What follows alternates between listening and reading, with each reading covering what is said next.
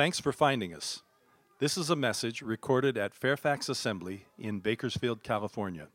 You can find out more at fairfaxassembly.com. So, I want to talk to you about prayer for a few minutes today. So, please turn to Mark chapter 9, verse 29. There were all kind of spiritual blessings that came, I think, as a result of 40 days of prayer and fasting, but there were some very tangible as well. You realize we took in, uh, we were able to give our, our missionaries $1,000. That's a sizable offering from a church our size. But even more exciting is a number of people felt committed to turn in faith promises for world missions, a monthly gift every month they would be giving for world missions, and those total over $320 every month. That's tremendous. That's a huge boost to our missions giving.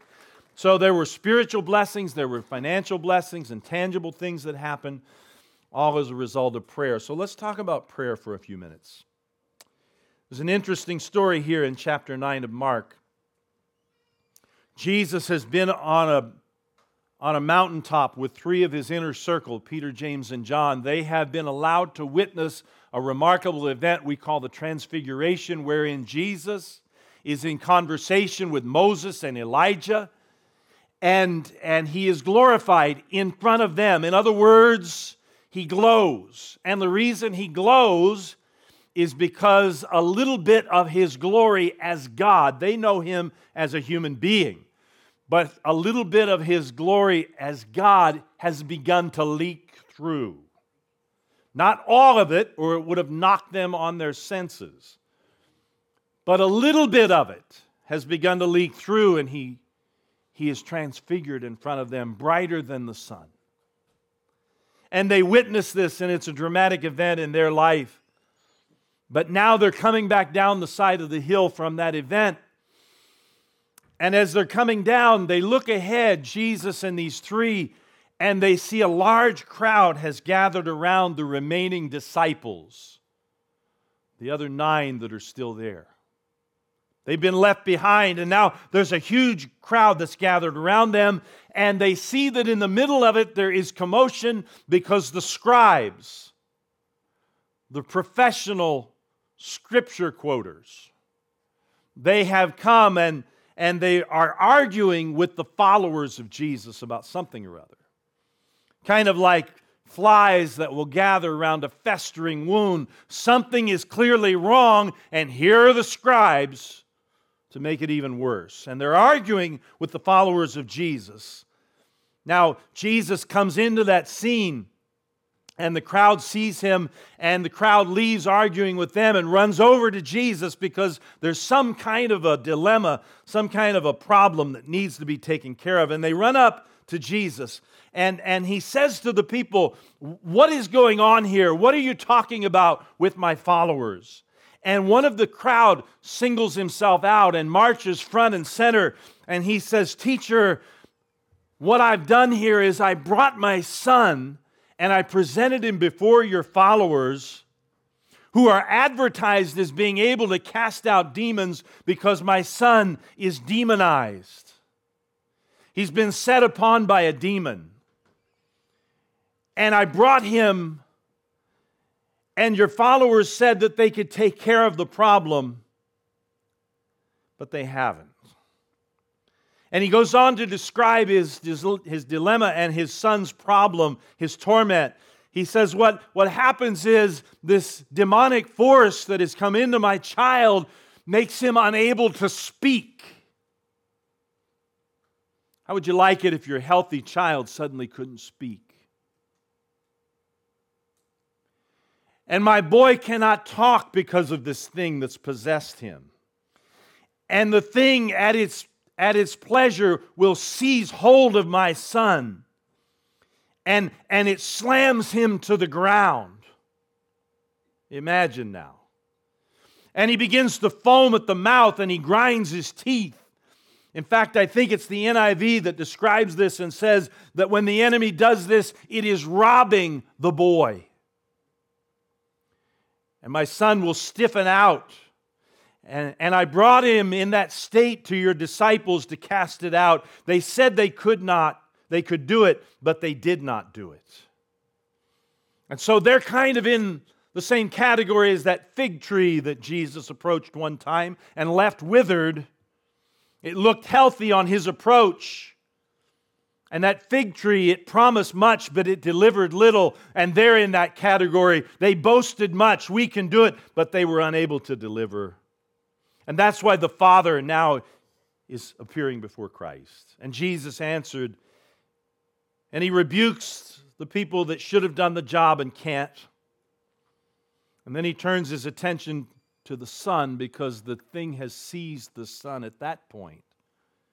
And he's convulsing and rolling on the ground. And it's an alarming spectacle, foaming at his mouth as he is. And while this is going on, Jesus turns to the father who is broken and he says, How long has this been happening to your little boy? And he said, Since birth.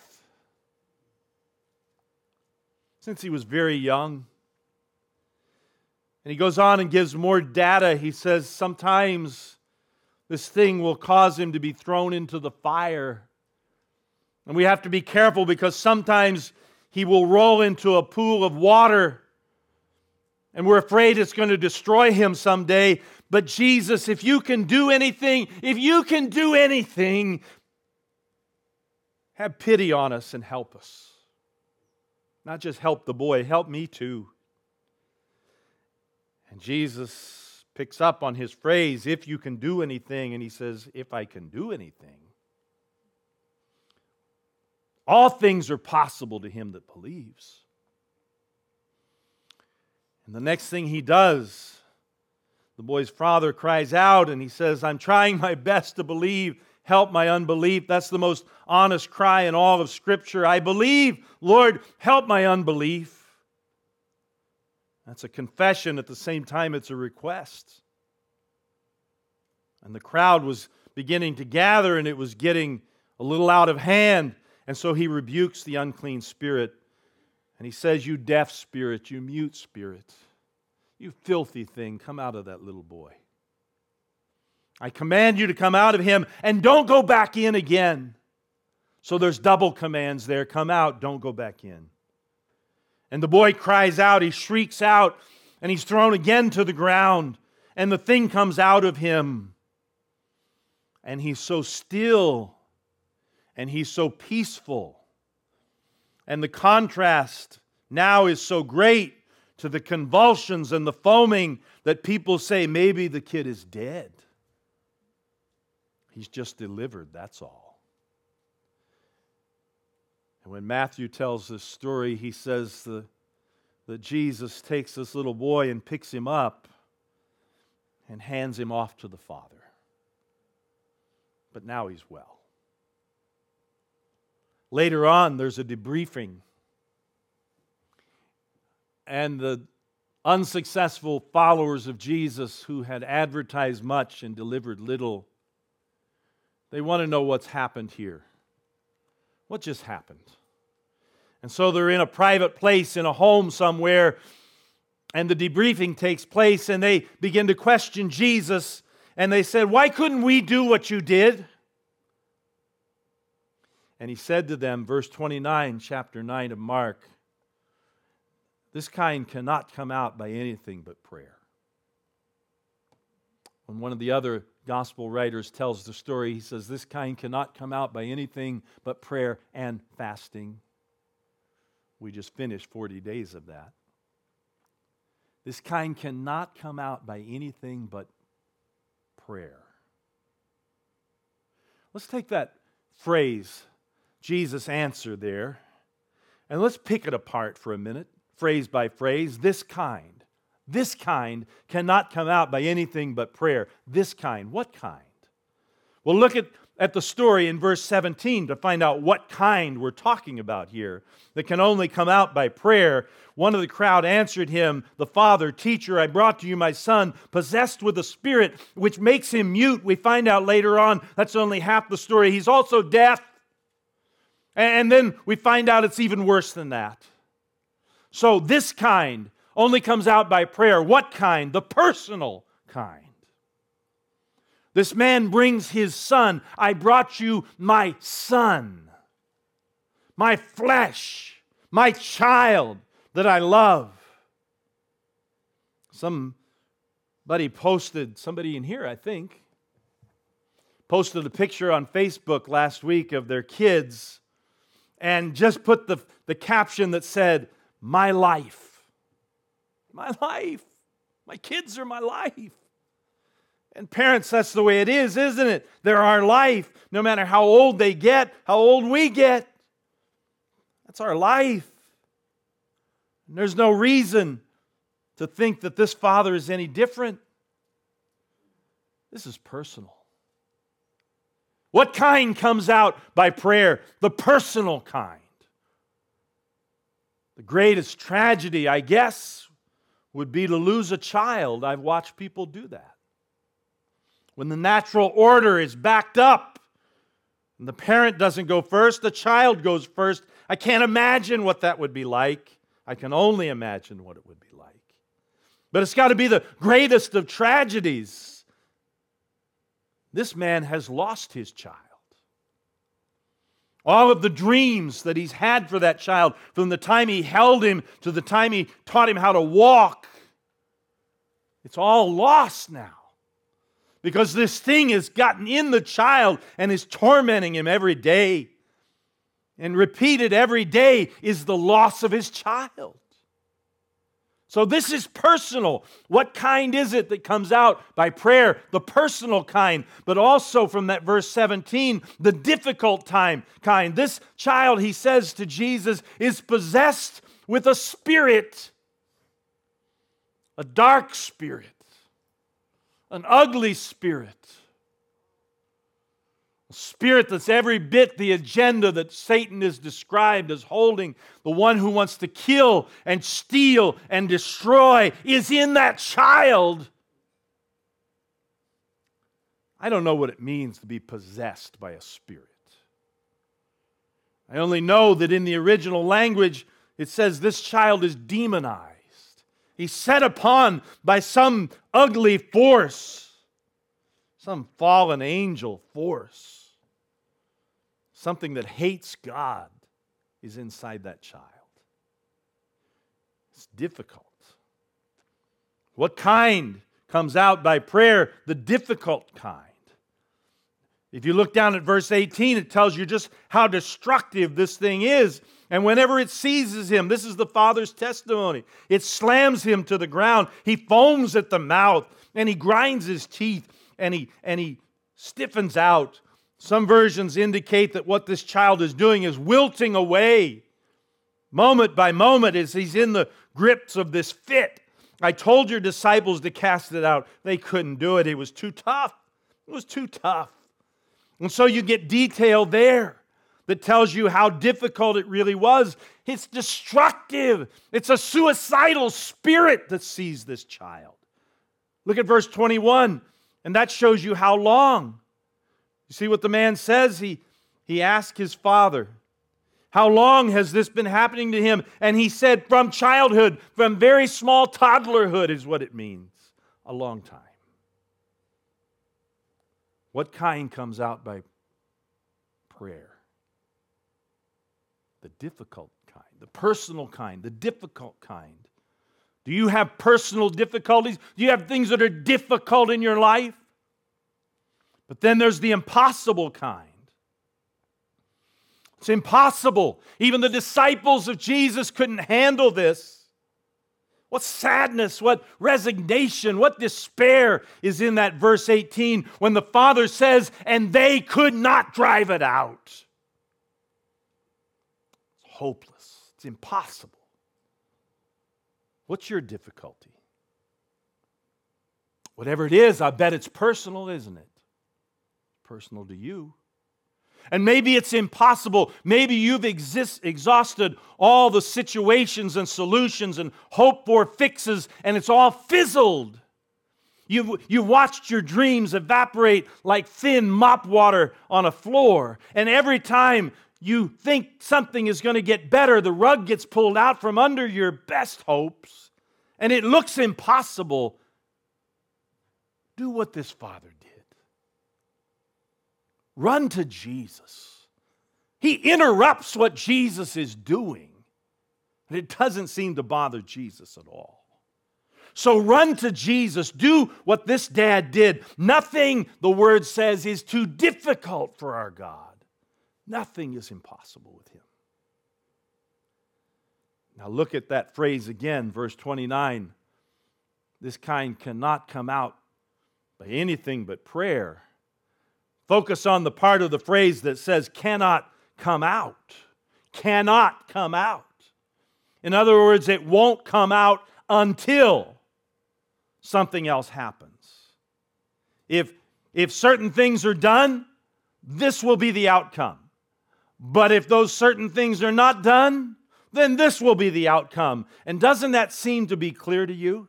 That makes perfect sense. If you do it this way, this will be the outcome, but, but you could do it this way and that will be the outcome. It will be different. That seems to be very clear, doesn't it? That the outcome could be very different than what it is. Cannot come out. The impossible thing can be altered, in other words. It doesn't have to stay in the impossible. It has, doesn't have to stay in the category of it can never happen. And I'm talking about your impossible thing right now. But something else has to happen first. It cannot come out unless, unless what? Now you may you may feel defeated. You may feel like you're pushed into a corner with your situation. And, and, and if that's the case, if you're in a hopeless place with something, then this is the best of good news when he says it cannot come out. That means that the universe is not closed. It's not locked into anything, and you're not locked into your troubles.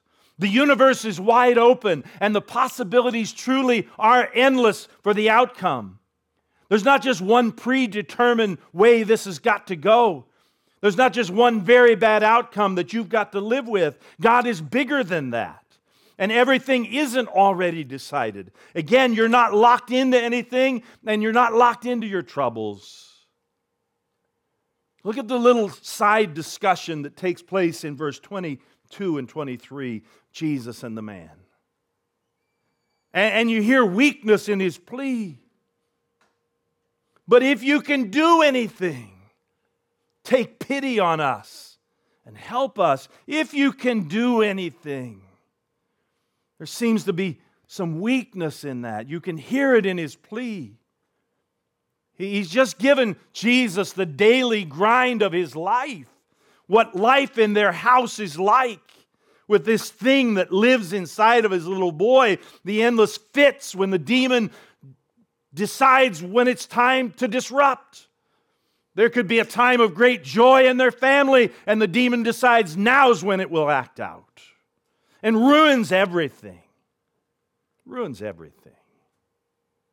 The helplessness of standing by as his child is thrashing on the ground and shrieking in torment. That's, that's every day for him.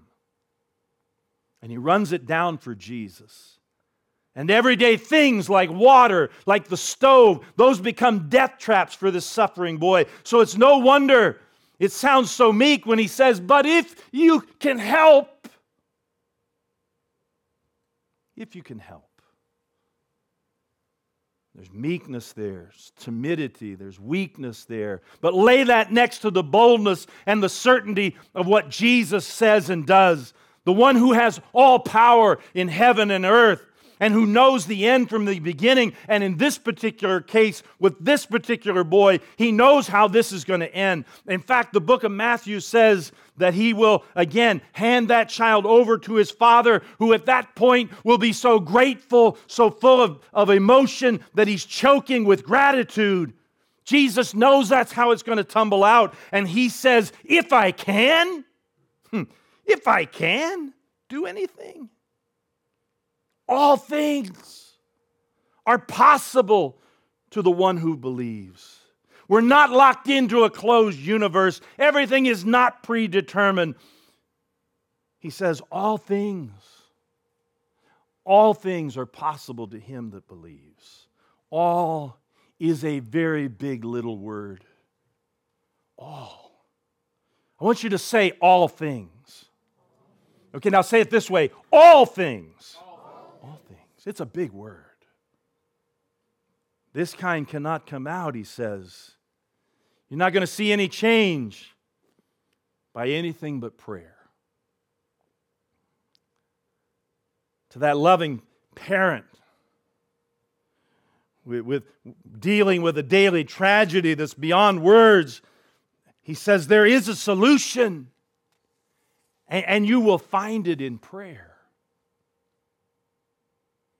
If you'll embrace what Jesus is saying, if you will embrace what he's saying here and embrace it for your problems, no matter how long standing your problems, no matter how immovable your troubles are, how entrenched or how impossible, if you will embrace what Jesus is saying, that all you've got to do is pray, then a huge weight is going to be lifted from you right now. And let me tell you why it will be lifted from you.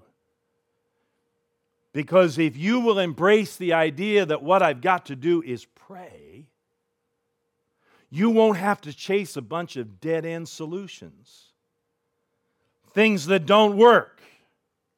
Now, I'm sure when this father brought this afflicted son to the disciples that they did their dead level best because they had had experience with this. They had gone out before, they had seen people delivered from demonic forces to the point that Jesus said, While you fellows were out there doing that, I watched Satan fall like lightning from heaven. You guys whooped up on him. So they had done it before, and doubtless they tried the same method again when the child is brought to them. They said whatever powerful words they thought needed to be said. They, they had tried whatever methods they thought had a chance of working. They, they, they prayed long, they prayed loud, for all I know, but they had failed to set this little boy free from his torment. Why could we not drive this stinking thing out? Because they had not prayed. How powerful prayer must be. We strategize and we plan. And with tremendous effort, we try to line up help from other people and we manipulate and we scheme. And when it comes to our problems, we hope and we try things one after another to change an impossible situation. And, and we end up exhausted and we end up ashamed and disappointed. And we resign ourselves at the end of the day and say, Well, I guess I just got to live with it. Just pray and you can stop all the scheming. Just pray. Remember the old song that says, Oh, what peace we often forfeit. Oh, what needless pain we bear, all because we do not carry everything to God in prayer. Just pray. I want to build your faith up before we leave. Yesterday in our men's breakfast, uh, and it was a pretty raucous affair, by the way. Uh, things got a little bit out of hand at one point. Uh, we had boys going under the table and doing some crazy stuff. But we looked at several verses, and I want to build your faith with those verses, all in the book of John. I want you to turn there. And I hope you brought a pen because I want you to mark these or write them down. I want you to do what I'm doing in these days. I've written them all out longhand so they'll stay in my mind. And I'm looking at them every day. And they all talk about the same thing. It comes from the 14th, 15th, and 16th chapter of John's Gospel. That is the last time Jesus will talk to anybody before he is arrested, tormented, and crucified. And so on this final night, 14, 15, 16 of John. In 17, he prays the high priestly prayer, and then he goes on to the cross. But in 14, 15, 16, there is a theme that he hammers over and over and over again. I want you to see it. I want you to look in chapter 14. Look in verse 12. Jesus talking on that last night. Truly I say to you, he who believes in me, the works I do, he will do also, and greater works than these he will do because I go to the Father. Whatever you ask in my name, that I will do, so that the Father may be glorified in the Son. Whatever you ask in my name, I will do it. And then he repeats it again in verse 14 If you ask me anything in my name, I will do it. But he doesn't end there because a few moments later, over in chapter 15, verse 7, if you abide in me, if you live in me, and my word abides in you, ask whatever you wish and it will be done for you. My Father is glorified by this. Just by our asking, it glorifies God. It lifts God up. It makes God known. It pleases the heart of God just by asking, and somehow it makes Him known. Does it make Him known to the powers of heaven? Does it make Him known to the demonic forces? I don't know. But somebody is watching, and it glorifies God. It lifts Him up. It makes Him known just when we ask. And so He says again ask whatever you wish and it will be done for you. All is a big word. But a moment later in verse 16, he's added again, so that whatever you ask of the Father in my name, he may give it to you. Whatever you ask in my name, he'll give it to you. But he's not nearly finished. Chapter 16, verse 23 In that day, you'll not question me about anything. Truly, I say to you, if you ask the Father for anything in my name, he will give it to you. Do you hear what he's saying? What an incredible promise he makes here. It's almost beyond belief what he's saying. We can try and explain it away any way we want, but he said six times, and now he'll say it a seventh Ask for anything, and I'll do it. Look at verse 26. In that day, you will ask in my name. And I don't say to you that I will request of the Father on your behalf. We won't even need to do that. For the Father Himself loves you, He will do it. You'll be talking directly with Him. That should build our faith. It's obvious that Jesus' great desire is that we ask much and we ask big. All things, he says, whatever your impossible thing is, whether it's finances or health or family or relationships or job, whatever it is, ask him. Ask him. And he says, I'll do it. And he didn't say it once, he said it seven times in the space of a few moments. Ask and I'll do it. He wants us to ask. He wants us to ask much, He wants us to ask big. You, you, you can't say Jesus' words aren't true. He said it seven times, we can't miss it. Our asking, he says, brings him glory, it, it brings him honor, it makes him known. Do, do you doubt God when he says prayer works? I know you don't. Nobody would. Nobody would say they doubt God. But this is a case where actions will speak louder than words. So don't doubt his love. Don't doubt his power. Don't doubt his wisdom. You, you cannot be afraid that he will fail the test. When he says, Ask me and I'll do it, he won't. So don't put off for a more convenient time when the kingdom of God can be had for the asking. Again, this is a case where actions what we do speaks louder than what we say. Pray.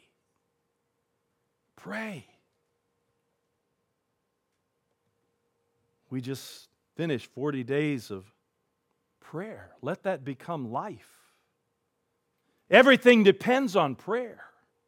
Think about it your peace, your finances, your victories, your kids, your future, your health, your sanity. It all depends on prayer. Pray. Pray to this one who says, I'll do it, if you'll just ask. Pray. You know, I've spent time with this today so that neither of us, you nor I, have an experience that will go something like this. I don't want us to have regrets that we didn't pray. When so much can be had just for the asking, ask anything in my name, I'll do it. That your joy may be filled, that the, the Father may be glorified. We don't want to be prayerless. You see, I have a feeling that there is a time coming, there will be a moment in eternity when we will look back over our life here. And we will be evaluating. And I don't want us on that day to look back on our life and, have the thing that we are most amazed about about ourselves be that prayer was so powerful and I was so prayerless. You see? I want to have some other regret, maybe, but not that one. Not when prayer is so powerful and God is so generous. I don't want to have a day where I look back and say, it really was powerful. And I really was prayerless. When it's so easy to pray and ask Him for whatever we need. You've been listening to a slightly inspired message from Fairfax Assembly, a different kind of church in Bakersfield, California. Find out more at www.fairfaxassembly.com.